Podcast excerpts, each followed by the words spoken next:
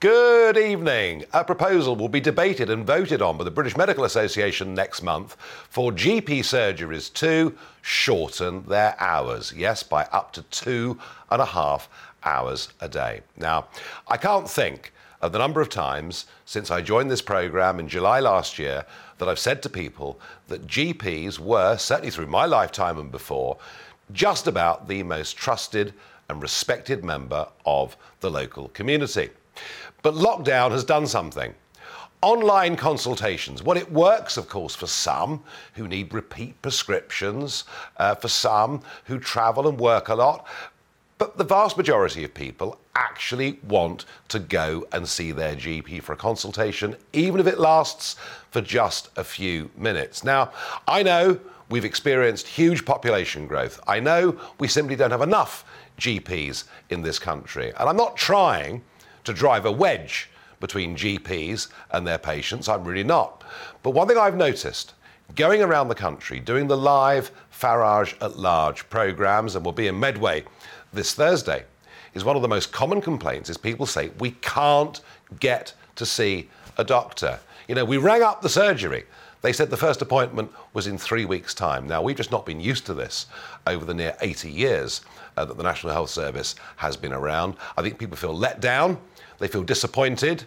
Uh, and I have to say, you know, when you look at the money that GPs earn, particularly outside London, they do really very well compared to many of the rest of the population. And I've just got this feeling that we're beginning to feel a bit let down by our GPs, a bit let down by the National Health Service. Let me know what you think. Do you think your GP is failing you? Let me know. Farage at gbnews.uk. Well, in the hot seat tonight is Vinu Babu, a doctor from the East End of London. Um, I know you're a GP, I know you take your job desperately seriously. Do you understand why we're now having this debate, which we've never had mm-hmm. at any point in my life, or my mum's lifetime? We've never debated this. We've always had absolute faith in GPs, in the NHS, and now, as you probably know, a lot of people are paying to go private. What's happening? So to be on the receiving end of this is actually heartbreaking, if I'm honest with you. You know, even getting told from someone like yourself that that trust is breaking, that not affection, but that love almost, you know, the mm. person that you... Reverence. Yeah, reverence that you turn to when you're unsure about something, you want a bit of guidance. Yeah. And trust me when I say we see this day to day when every patient walks through the door and they sit there. The last couple of months, the first five minutes of most consultations, I'm spending apologizing saying sorry you've had to wait or they're spending venting to us. And are they are you sensing more frustration in patients? 100% yeah. 100% and and you have to let them vent because that's their space you know? But mm. by the time we get to talking about the problem we're already 7 minutes into the consultation. And and then it's never one problem. It's always a couple of things that have piled up because of the pandemic or because of you know whatever reason they couldn't get an appointment like you said. It's really hard. I, I, I think when you take a step back and to answer your question, what's happened, mm. I think it's a supply and demand issue. You know, there isn't, there aren't enough GPs to meet the pressures of what is required at the moment. And I think after the pandemic, everyone has such high expectations they, they need everything solved in that one appointment and it's actually quite difficult. It's very very difficult. Well it's only 18 months ago we were all standing outside our front doors. Yeah, yeah. we were clapping you Vinu we, we, Vinu, we were saying what a marvellous job you were doing. Um, I mean yeah. It's not just the pandemic though is no. it I mean there is a problem. We have a population that is rising by well, some years half a million. Yeah yeah. Um, now the government have promised more GPs well, we're going to need an awful lot more GPs, yeah. aren't we? But why? Why, oh, why? Given what you're seeing, and I'm mm. sure what you're seeing in East London is what GPs all over the country are seeing, yeah. how could it be in that situation that a proposal gets put overnight to reduce the opening times of surgeries by another two and a half hours a day? Where is the sense of that? I mean, please defend your friends in the medical profession who are putting this forward. So I don't see any sense in that either. And in my personal experience, I don't think that's a wise move. I wouldn't be supporting this, and I don't think my colleagues would be supporting this because it's just not realistic. Nine to five, it's just not realistic. The fact that it's eight to six thirty leaves a bit of room for. Yeah, and people, before working work. in offices and Yes. things like that. I mean, otherwise, Children, what are you? schools, Yeah, what are you saying to people? What's the message? Yeah. So I think the fact that it's 8 to 6.30 gives that room for if you have to drop your kid off school, if you have to, you know, mm. leave before work, after work. Mm. 9 to 5 is it's just not reas it's just not feasible. And it's not just the doctors who work, right? It's the nurses, the physios, the pharmacists. There are lots of other clinics that happen, the cervical smears, the vaccinations. So you have to think of the entire unit of services we provide, not just the doctor that sits there. Personally, I don't think nine, just having nine to five is feasible, and I just think that's going to mount the frustration way over the over the edge. All right. Well, no, I I hear what you say. So, will you make your voice heard? Absolutely. I think if all of us were to come together and voice this, I, I don't think we'd be in support of reducing hours at all. I, I, I'm confident I can speak on behalf of my colleagues. I don't think it would be benefiting anyone. Okay, so if this proposal gets knocked down, and I hope you're right, and I hope you and your colleagues do speak out on it, because the, the public PR sell on this is Yeah. absolutely catastrophic Yeah. at this time. But what are the positive ways out of this? I think there needs to be a bit more transparency, if I'm honest, because people think doctors just sit there, like you said, they earn a lot of money and they don't see a lot of patients. What are they doing? I think there needs to be a bit of transparency of what actually happens in our working hours. It's not just seeing patients, it's going through prescriptions and blood results and hospital letters. There's so much that goes on behind the scenes that patients may not really understand. So it's not just that your doctor just sits there, sees you for 10 minutes, and then has a cup of tea. So I think there's a lot more that could be relayed to the audience about transparency. I think that could be the first step. Um, and listening to our patients, listening to what they want. So having They choice. want appointments. Yes. I mean, that's what they want. No, but they want choice, don't they? Because there's a lot of people who now don't want to leave work and come for a fit note, may just want to have a phone call, but there might be another population that want to Yes, actually come in. I get it. The uh, you know the Zoom consultation suits certain people in certain situations, prescriptions, etc. But there are many, many others deeply unhappy. Well, it- it's an absolute pleasure, uh, Vina, to have you on the show and discuss these things. And I'm going to be watching very carefully to, he- to hear your voice of opposition on this subject. And I hope that tens of thousands of doctors join her in this. This is really, and you know, you heard it there. Patients are coming in to have their consultations and they're venting their frustration, their near anger at struggling to get appointments. It's an issue that really, really matters. Now, P&O ferries, very much in the news over the course of the last few weeks, and let me tell you, the M20 in Dover has been horrid ever since. Um, of course, they've sacked everybody. They've employed cheaper foreign workers. There have been questions raised over safety. Some of the ships not at sea, but one of the P&O ferries was at sea today, um, and it was sailing from Scotland across to Larne, and it lost power and was drifting in the Irish Sea. As I understand it, three lifeboats were sent. Well, let's go to Dougie Beattie and find out what the situation is now on the ground in Larne. Well, hello. Yes, welcome to Larne, and behind me is the European Causeway. It was the vessel in question. It was also one of a couple of vessels that were uh, kept in port because of uh, it d- didn't match up to uh, the tests that were put in place for the crew and ship 31 tests, I believe, that failed on. Now. The ship itself at two o'clock, uh, the distress call came from the ship. Well, it said it was without power. That was just outside Maidens uh, Lighthouses, just about two miles out of Larne here. It was quite near Ballygally Bay. Two lifeboats from Red Bay were sent by the Coast Guard and one from Larne itself. Also, the Coast Guard's helicopter was tasked. Now, the ferry regained power itself and was escorted back in here just after five o'clock. So it has been a, a little bit risky for everybody involved because where it actually broke down and lost power, if it was a stormy day, is a very, very tidal bay. Yes, yes, it really is. And, and, and, and Dougie, you know, over the last couple of hundred years, scores and scores of shipwrecks on the Maiden's Rocks, which of course is why the lighthouse is there. It was a nice flat day, as you say.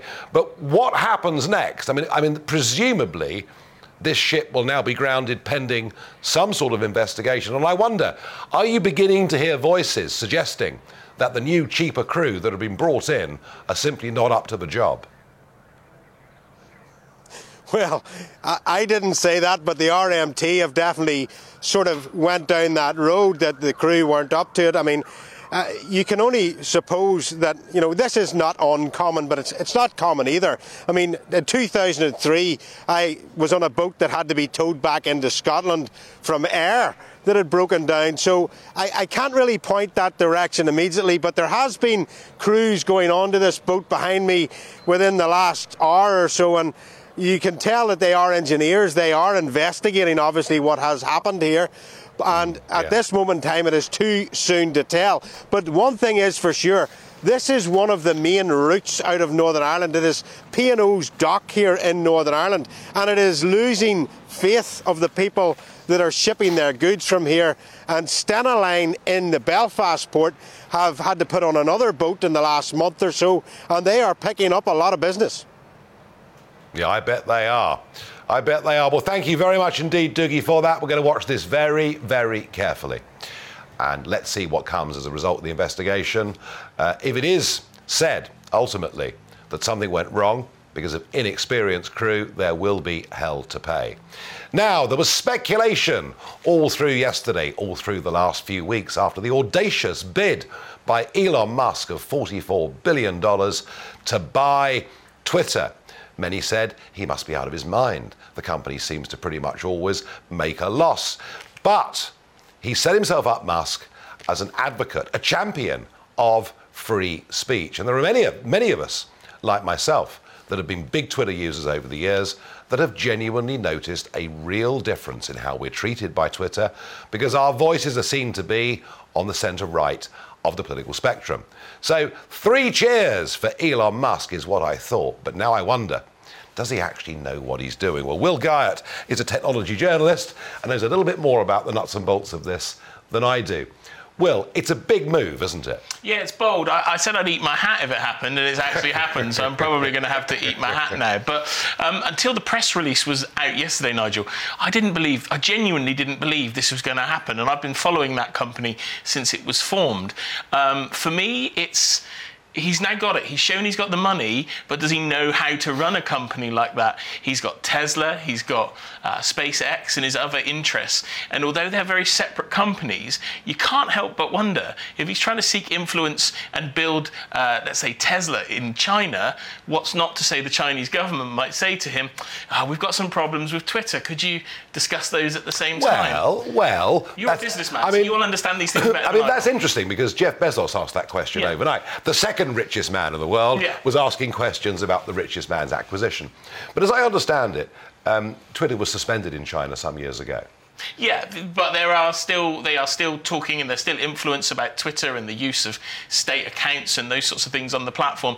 The biggest challenge for me is what comes next because Elon Musk has been really vocal about what he's going to do to Twitter. Yeah. He's been really clear and said, "I want to restore public trust. I'm going to show you how the algorithm works. It's open source, so it means um, you could get a developer or somebody, Nigel, to look at it to see if you're feeling about not being about being marginalised or not supported by the platform or not having your tweets shown well, by people." I really mean that. I really mean that. Well, you, you know, can, you'll be able to prove it. You'll be able to prove I, it. I can see it. over the last couple of years, the stuff I put out gets far less traction. Now, it could be that I'm very boring now. I don't know. I, I was just about, to, I, and I wouldn't, I wouldn't suggest that you are. But what you will now be able to prove yes. is once and for all, if he promises to do what he's yes. saying, you'll be able to prove whether you've been penalised or not.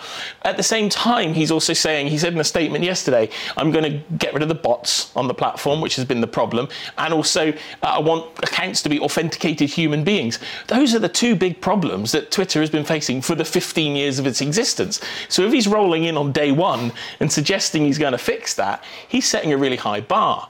At the same time, though, he's already suggested to staff that these plush offices they've got in central San Francisco yeah. are going to be turned into a homeless hostel because nobody's doing any work. He's not making friends and influencing people within the company. Now, he might be the one saying, I'm going to make all of these changes, but he's going to need engineers and people to do it because he can't actually do all the coding and change the platform himself.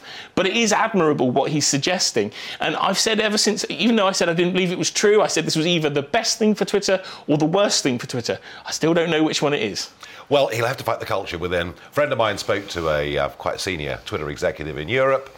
Uh, when my name was mentioned, the language, I mean, the air went blue. Well, I'm not surprised. No, well, nor am I. But that does show there is a culture, there is an inbuilt bias uh, within Twitter, and we saw that, I think, very much in the last presidential elections in the USA, especially over Hunter Biden. We'll go out really interesting. Uh, do come back Thank you. and tell us because the battle now, as you say, is not to take the company over. That's done. It's how to change the company from within, and it won't be easy. But he is, let's put it, a remarkable man. Yeah. Thank you very much indeed. In a moment, well, I talk about eating your hat. I could have eaten my hat this morning. I tell you why. David Cameron has said something sensible. No, it really is true. More of that in a moment.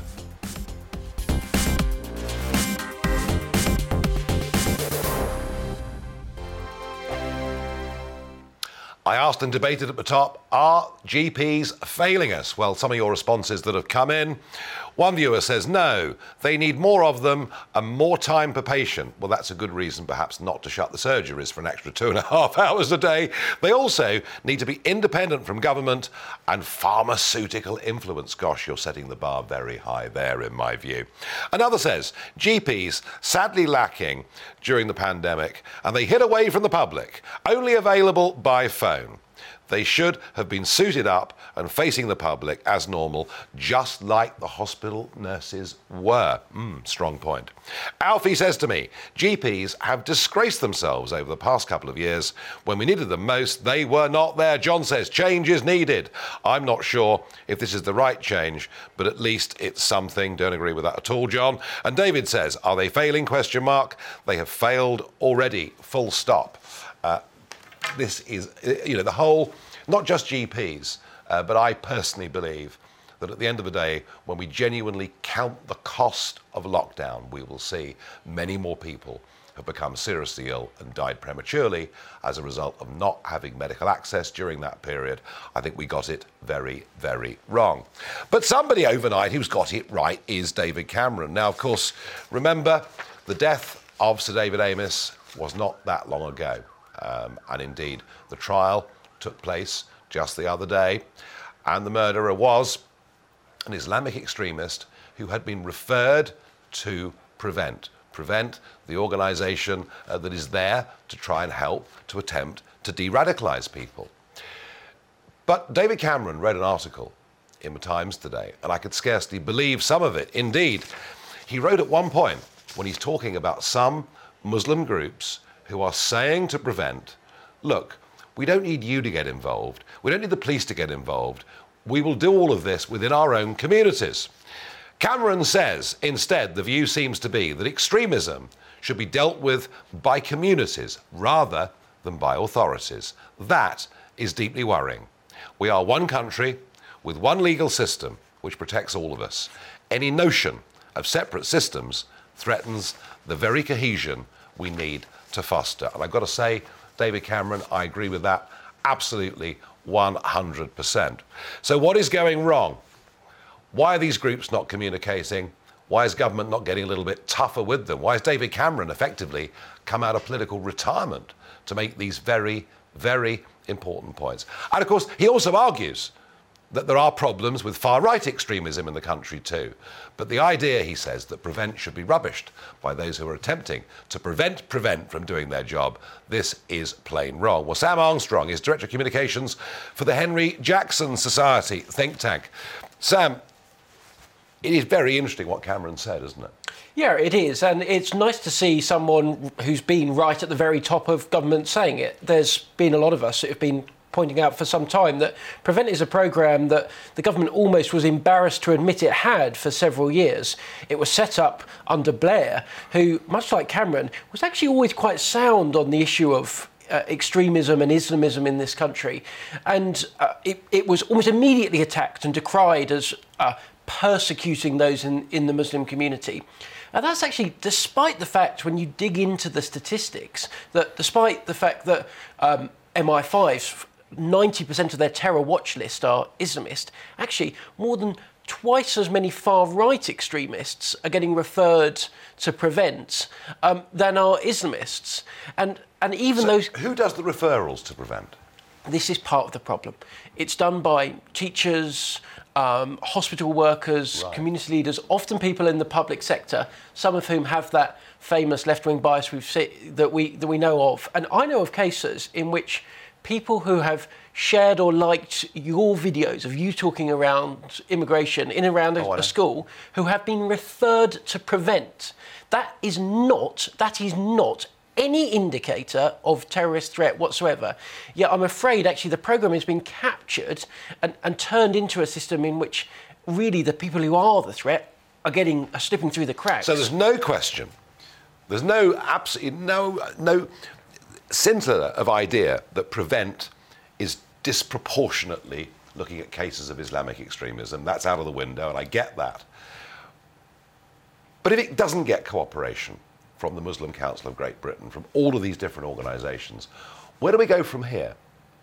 Well, I, I think you're right to, to identify the fact that it has a problem reaching those that, that uh, need it most. What I would say is David Cameron is absolutely right. If, if the community is not prepared to engage, and all too much of it, I'm afraid, isn't, then the state has to get tougher. It has to go in there and say, no, young man, some of the stuff you're going around saying and doing is unacceptable. If you continue down this line, we're going to look at mandatory coercive action, in, including prosecuting you for some of the lower level terrorist offences, or you can engage in this programme.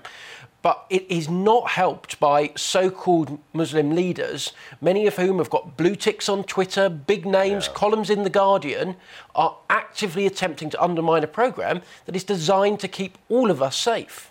So where does the buck stop? Is it with the Home Secretary? It's with the Home Secretary. It's gone out to a review being done by William Shawcross, who's a good man who'll do a good job of the review. Yeah. The Home Secretary's already said that she wants to uh, restore the imbalance so we actually deal with far, far more uh, Islamist extremist cases and far fewer uh, far right cases proportionately within the programme. So I think there's some good stuff coming, but sadly, it's too late in a sense. Ali Harbi Ali, the man who killed Sir David Amess, he'd been referred to prevent, should not- have been taken and he- up. and he's not the only example, is he? More than 50% of recent terrorist attacks uh, in this country have been people who are quote unquote known to the authorities. Sam Armstrong, it's an issue that will come back again and again and again. Thank you for helping explain Prevent to us. Thank you very much. Now, talking of Priti Patel, well, I'm going to call it the what the Farage moment, but it's not really, is it? Because, do you remember the plans? We were told it's all going to be sorted in the channel. We've got a plan to push back the migrant dinghies, and we saw, didn't we, a few months ago, examples of border force out there uh, with their own inflatable ribs, even with jet skis. And the idea was they'd turn the migrant dinghies around and they'd all happily sail back to the beaches of Dunkirk, Calais, uh, or elsewhere. Um, it was never actually going to work. It was never practical. I didn't think in any way at all. Um, and I'm afraid, just ahead of a judicial review that was due to take place in the High Court, which probably the government would have lost, uh, given uh, we still have European human rights on our on our law book under the Human Rights Act. It's been scrapped, so no more pushbacks. What we will see, what we will see now, is whether Rwanda works, and there are some that are saying Rwanda's working. It's a success because virtually no migrants have come now for the last six or seven days. Believe you me, I know this subject that is nothing to do with the prospect of being shipped off to Rwanda. It's because there's been a persistent, strong northeasterly wind in the English Channel. When it gets calm again, the boats will continue to come. Something I thought that really was actually rather sensible today was Sir Patrick Vallance, our chief scientific officer. And you remember press conferences day after day with him and Chris Whitty and the Prime Minister and others. And Sir Patrick Vallance, our Chief Scientific Officer, has said that we really must stop fear mongering about climate change, fear mongering about net zero. He says that for himself, he has not yet stopped eating meat or flying. Um, and I think that's very sensible. He goes on to say that he absolutely supports net zero by 2050 as a principle, but we shouldn't get hysterical about it. And you keep hearing reports of so many depressed, upset, scared teenagers because they're kind of being taught and told through school, elsewhere, and social media. Um, not least of which, of course, they hear stuff from Extinction Rebellion and all these groups, and they're told that the end of the world is nigh. The great extinction is coming and it's affecting the mental health of young people. And what Vallance is saying is let's just take a sensible, let's just take a balanced approach to this problem. And I have to say, really, absolutely, full marks to Sir Patrick Vallance for saying that the last thing we need is complete and utter hysteria. Now, this whole question of GPs, and I thought it was really interesting having Vina in earlier you know, telling me that half the consultation now are the patients complaining about the fact it's taken them so long to get that appointment. Well, some more of your thoughts coming in from viewers. Um, one viewer says, why do they get to vote? I'm sure if anyone could get to vote for shorter hours, they would probably they probably would, provided the pay wasn't cut. Surely it should be their salary payers that vote on this. Well, I have to say, I'm not sure a referendum on this across the country would be a terribly good idea, but this is what's going to happen at a BMA conference that takes place next month. Dave says they are on the cusp of failing entirely. They have let us down, and I worry about getting ill as you never see one in person. And this, again, is the point I keep making over and over. This is what we hear as we go around the country with this show. And I would be very surprised if in Medway on Thursday we don't get this complaint from many, many of the attendees. Another viewer says, I don't think they get a lot of bad press for no reason. They are incredibly well trained and work hard, I think. Well, look, um, do they get good press? Do they get bad press? All I can tell you is this I've never known GPs as a profession to get any bad press throughout my lifetime. They're beginning to get it now because people can't meet them face to face. And it isn't just the pandemic, I know. Marion says, they have failed us. Give the jobs to people who want to work hard. Now, Marion, they've actually got to be trained, and it does take quite a long time for them to get there. And Stuart says, they aren't all bad, but let's face it, they haven't had a good couple of years. No, they haven't had a good couple of years. And that essential bond of trust that exists in local communities with their GP is beginning to break down. And that can only be a very, very bad thing.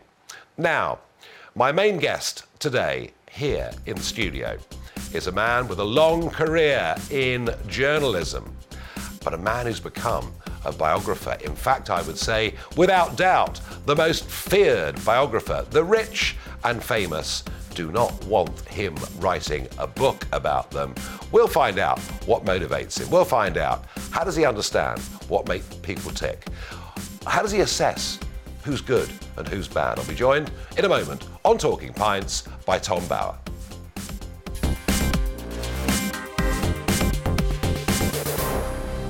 It's my favourite part of the day. Yes, it really is because the GB News Tavern is declared open. It's time for Talking Pints, and I'm joined by Tom Bower. Tom, welcome. Thank you very to much. the programme. Very good to see you. Mm. Now, I the whole the whole area of biography because I've just had it done to me by Yeah. Michael Crick, who's written a book about me. Now, I haven't. I have to confess, I haven't read it, um, but lots of people have told me things about it, and from what they say, you know, he's actually not been too unpleasant about me, and I've got nothing to worry about, and that's what everyone tells me. I'm guessing your subjects, when they find out you're on their case, are they pretty scared? I hope so. Otherwise, I'd fail. Well, you say that, but that, this is what interests me.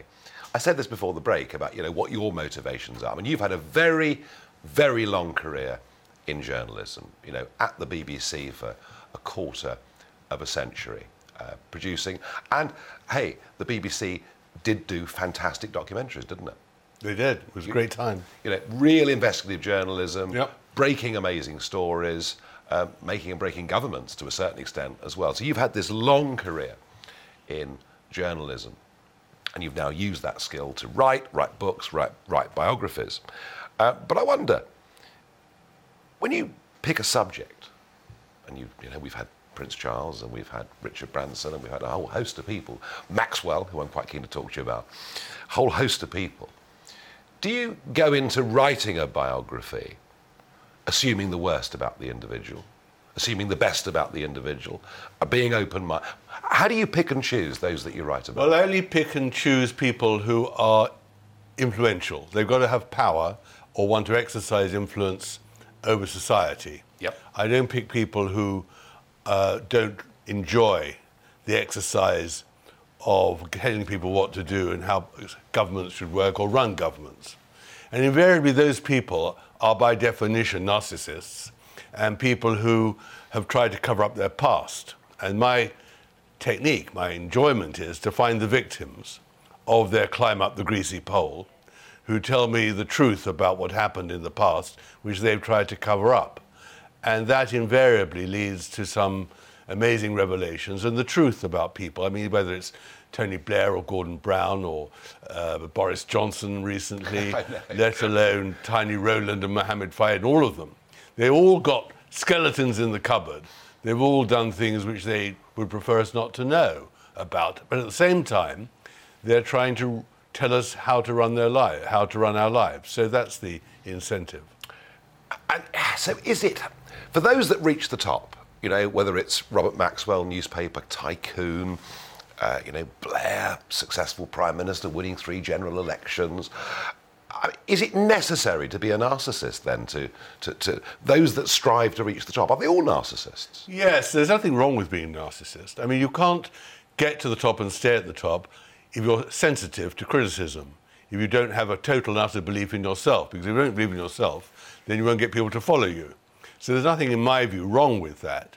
Uh, when you say Tony Blair was a successful prime minister, yes, that in your terms he was because he won elections. He won three. But in my terms, he was a terrible failure.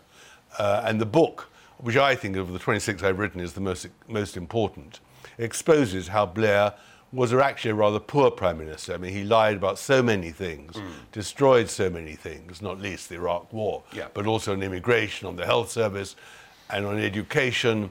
Uh, it was bad on the army. I mean, there's a lot of things on energy. The reason we have an energy problem now They started it. is he Yeah, started yeah, it. yeah, yeah, yeah. All those things, uh, and that all started under Blair, and I found that fascinating because he had got the media on his side.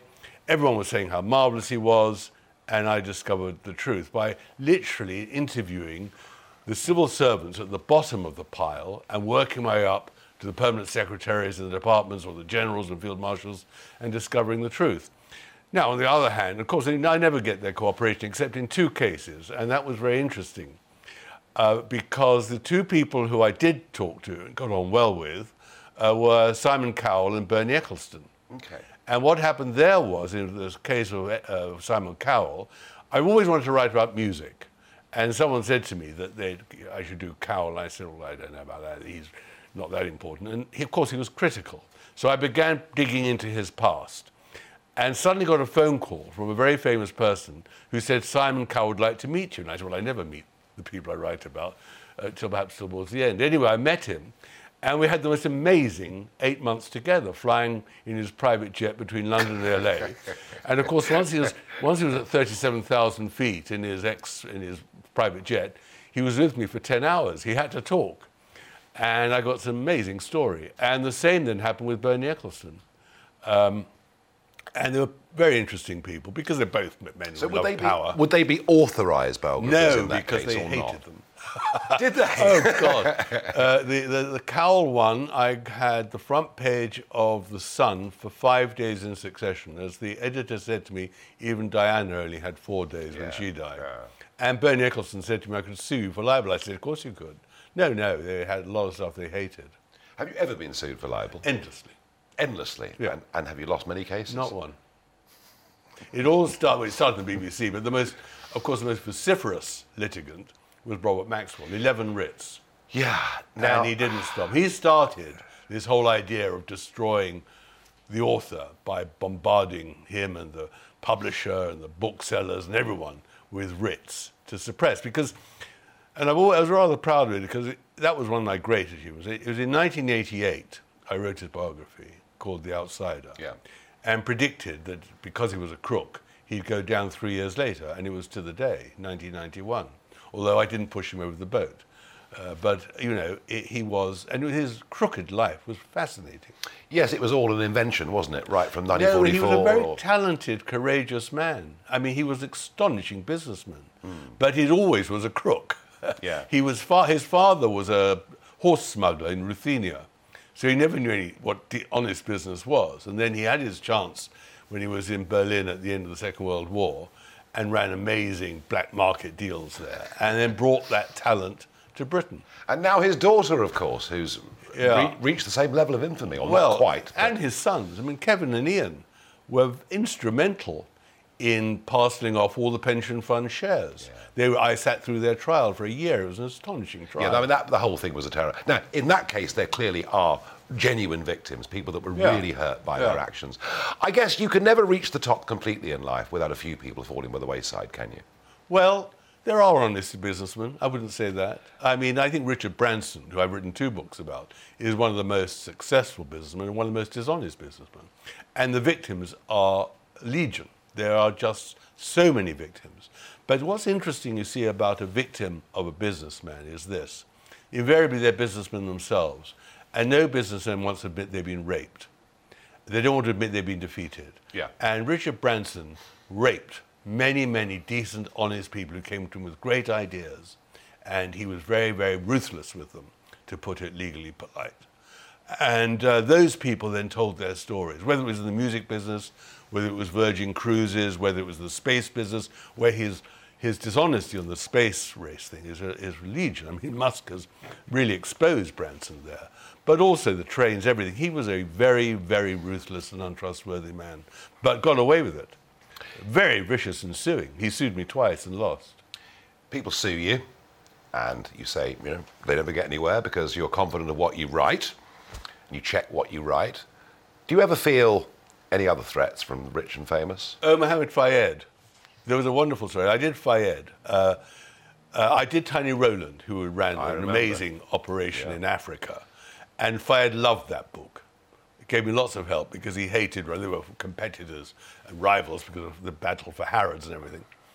And uh, because I was getting on very well with Fayed, I saw him a lot when he had Diana in the south of France in August 1970, 1997. Yeah. I was, went to see him every week, twice in Harrods, because the story was phenomenal. And if you remember at the time, it was just in the aftermath of the Cash for Questions, Neil Hamilton. He had a lot of information because he was always blackmailing, bugging, and doing scurrilous things. Anyway, when Diana died that Saturday night, I arranged to go with him, uh, his people, the following day to the Ritz in Paris, where she had set off from on her fatal last journey.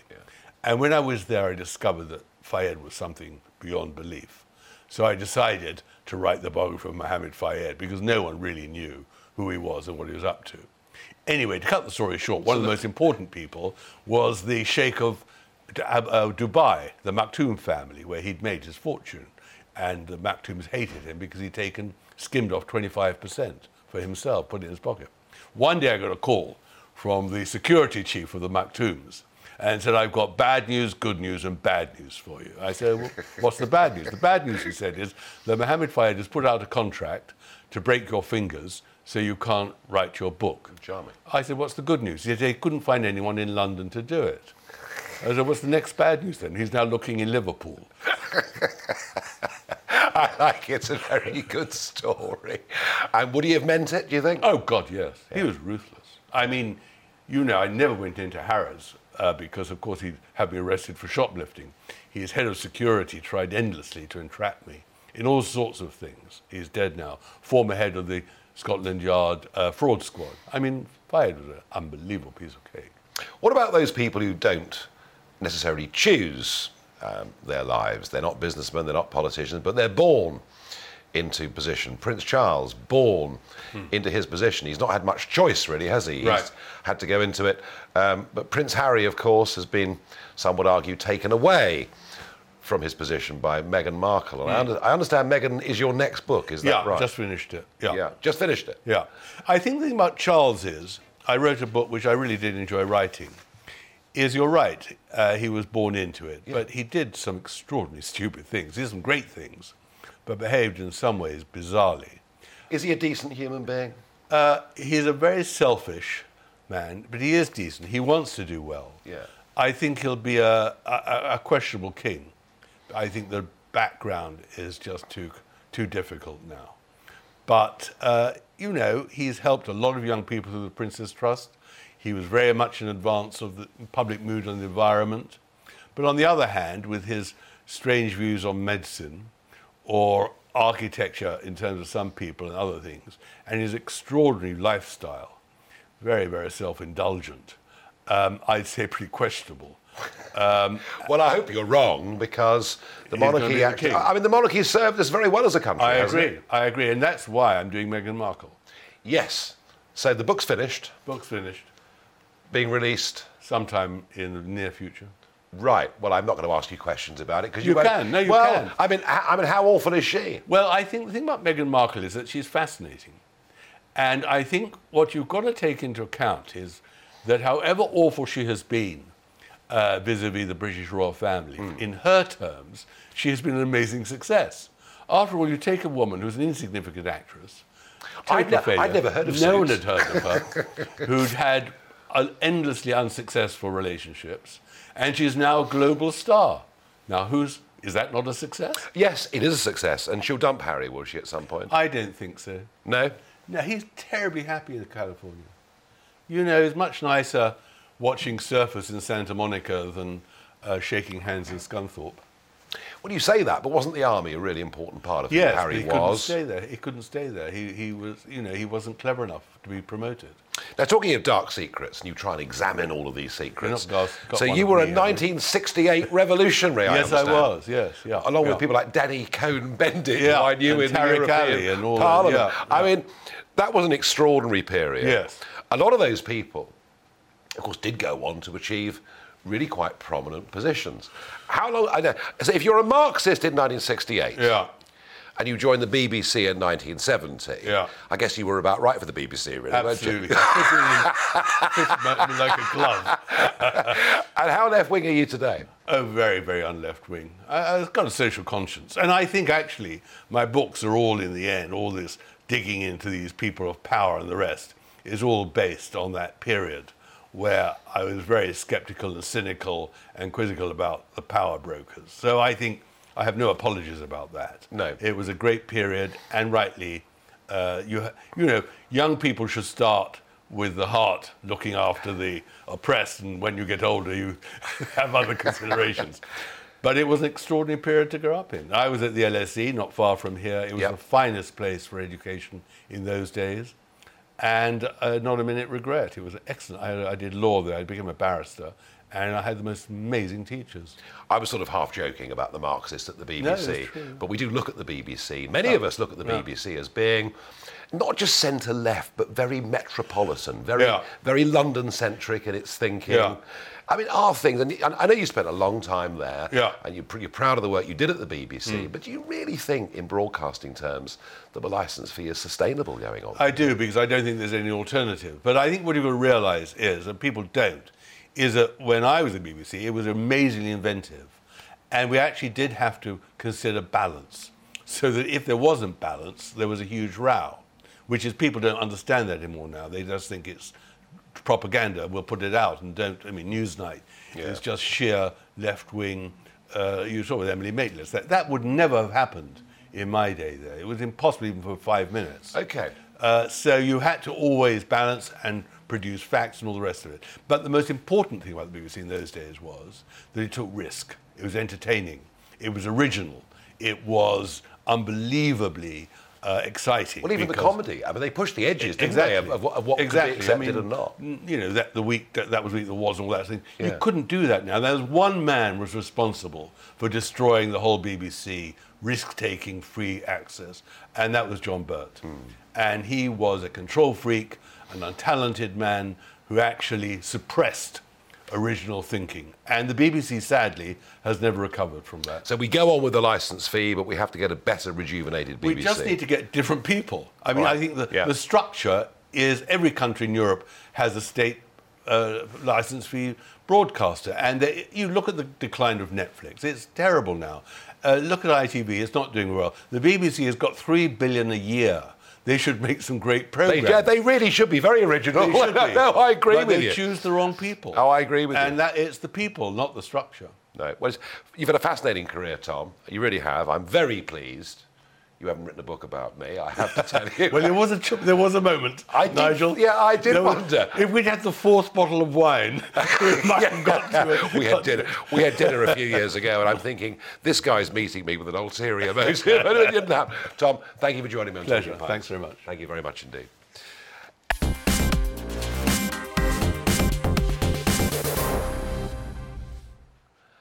We've got a couple of minutes left on programme. It's Barrage the Farage. I'm keeping Tom here just in case I get in deep, deep trouble. I, I will use his experience. Barry asks me, what do you think about the lowering of the voting age? Blimmin' ridiculous. I think that you, to vote, you should also be able to stand. I don't want 16 year olds being in Parliament as MPs. Any thoughts, Tom, on the voting age? I think it's 18. I agree with you. Yeah, I think 18's right. Julie asks, what does Musk's ownership of Twitter mean for ordinary folk? I'll tell you this Twitter is not the real world, and I get that. But so much of what you read in newspapers, see on television, and hear on radio comes through Twitter. Those, the opinion formers, the journalists, they are addicted to Twitter. Uh, and therefore, if Musk is successful in turning Twitter into a genuine beacon of free speech, whatever you think of him, the idea that Trump was banned from Twitter whilst the Taliban were on Twitter the day they retook Kabul is crazy. I mean, Yeah. you're on the left of politics, But, I'm on the uh, right. no, but free I, speech. I, I think free. speech. No, I'm a great admirer of Musk. Yeah, I think I so think he is sensational. Uh, his rocket is, works. It's great. The electric car is terrific. I don't know why anyone should be against him. And I think the idea of opening up Twitter is to right. And the fact that the left are screaming blue murder proves he's right. well, I think I agree. The illiberal liberals, as I generally call them. Dave asks, with the NHS on its last legs, what alternative do we have? Well, I'm not. I don't think it's on its last legs, but the argument I'm making is that we're beginning to lose faith in the NHS. And it, I mean, the Labour Party's great achievement, uh, you know, and we've trusted it for three quarters of a century and more. I was interviewing a GP earlier on in this programme, and she said half of her consultation now are patients complaining they can't get an appointment. There is a problem now. Oh, there? huge problem. I mean, the bureaucracy is horrendous. And the private sector does it so much better. The problem is that uh, elective surgery. The problem is the people, the managers, the structure, Yeah, and see. the motive. And what's interesting is in Europe, where they have state health service, nobody has copied the NHS. No, other country. No, and they have more insurance base in France and all the rest of it. And isn't that fascinating? You see Tom here, who you know self-describes as being on the left, but makes arguments like the private sector does things so much better. Thank you, everybody, for your questions. Thank you, Tom, for joining me this evening. I'll be back with you tomorrow evening at seven o'clock as usual. Thank you and good night.